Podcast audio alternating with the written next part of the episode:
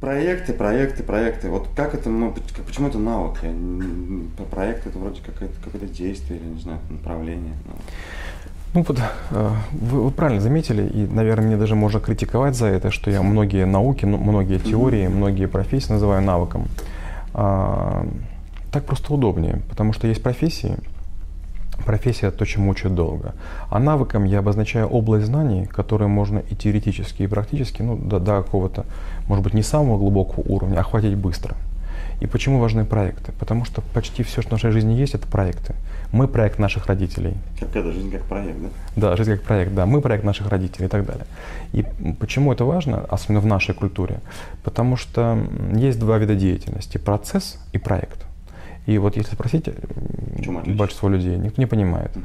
А разница вот в чем. Проект обязательно имеет точку окончания. Ведь процесс и проект имеют начало – они имеют активность, они имеют ресурсы, они имеют ответственных, они имеют контрольные точки. Но процесс существует неопределенное время до истечения срока нудности, а проект, он существует до достижения результата. Mm-hmm. И получается, вот мы почти всегда живем Процесс. в процессе. Почему мы язык не можем выучить? Потому что мы не строим как проект его. Разница между проектом и процессом следующая. Процесс, он ориентирован на постоянное выполнение повторяющихся функций, с точки зрения массового производства. Я учу слова. Я учу, не, не язык учу, я слова учу. Выучил тысячу, две и продолжаю mm-hmm. учить. Что так да. А проект, когда я ставлю конкретную задачу, допустим, через 45 дней должен говорить на немецком. Вопрос тогда такой вот у меня к вам.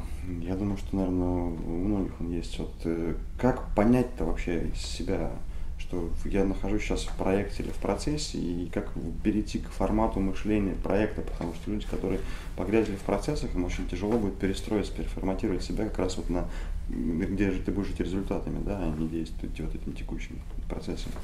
Вот, не знаю, как отреагируют наши слушатели, может быть, попросят меня больше вас не приглашать, но есть профессии, против которых я выступаю. Не то чтобы яростно, но я как бы сдерживаю это.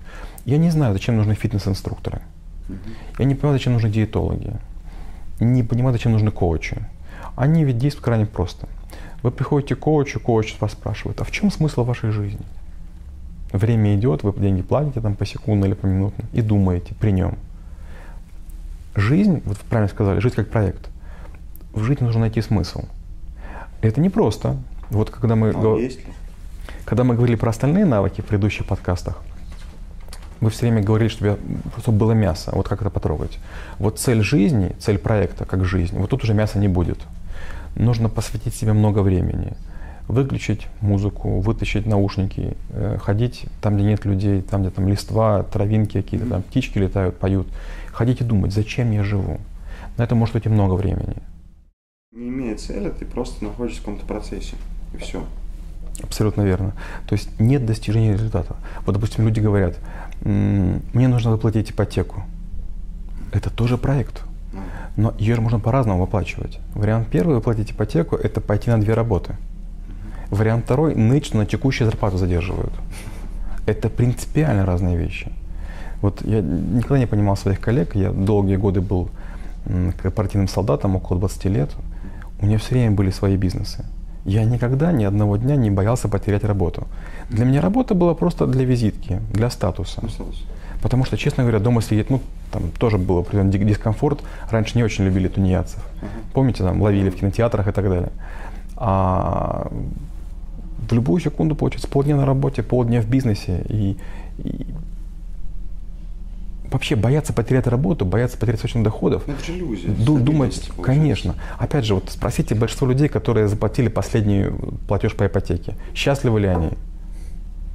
Они наверняка скажут, я бы хотел другую квартиру. Вот если бы я раньше мог выплатить, я бы за границу уехал. Другие всякие рассказы.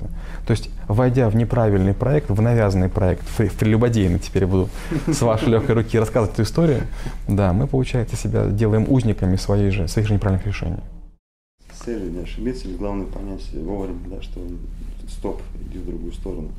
Но в любом случае нужно остановиться сейчас, просто подумать, какие у меня есть процессы, какие проекты в жизни, uh-huh. пытаться вот эти процессы уже переформатировать в проект. Да. В принципе, на самом деле это же не трудно, да, просто ставишь конечный результат в этом процессе, понимаешь, нужен он тебе вообще или не нужен. Uh-huh. Если нужен, просто в процессе убираешь жизнь. Но еще очень, очень здорово провести инвентаризацию своих ресурсов для вхождения в проект нужны ресурсы. Mm-hmm. Вот когда мы делаем ремонт в квартире, мы это понимаем. Мы считаем стоимость обоев, стоимость там, каких-то элементов мебели и говорим, нам нужно столько-то денег. Мы рисуем смету проекта, mm-hmm. потом приглашаем строителя и понимаем, что смета будет превышена в два раза. Сроки будут задержаны. Но мы к, это, к этому как-то миримся, а потом наступает крайность, мы вдруг начинаем давать больше денег, чтобы закончить под Новый год. Mm-hmm. Это вот тоже такая классическая ошибка. Зачем деньгами покупать время? Или либо правильно сразу ставь, или, или, угу. или не, не перетрачивать деньги. Но мы так часто поступаем. А, опять же, вот люди говорят, я чего-то сделать не могу, потому что во мне таланта нет. Или во мне, допустим, нет такого-то навыка. Но кто мешает его выучить?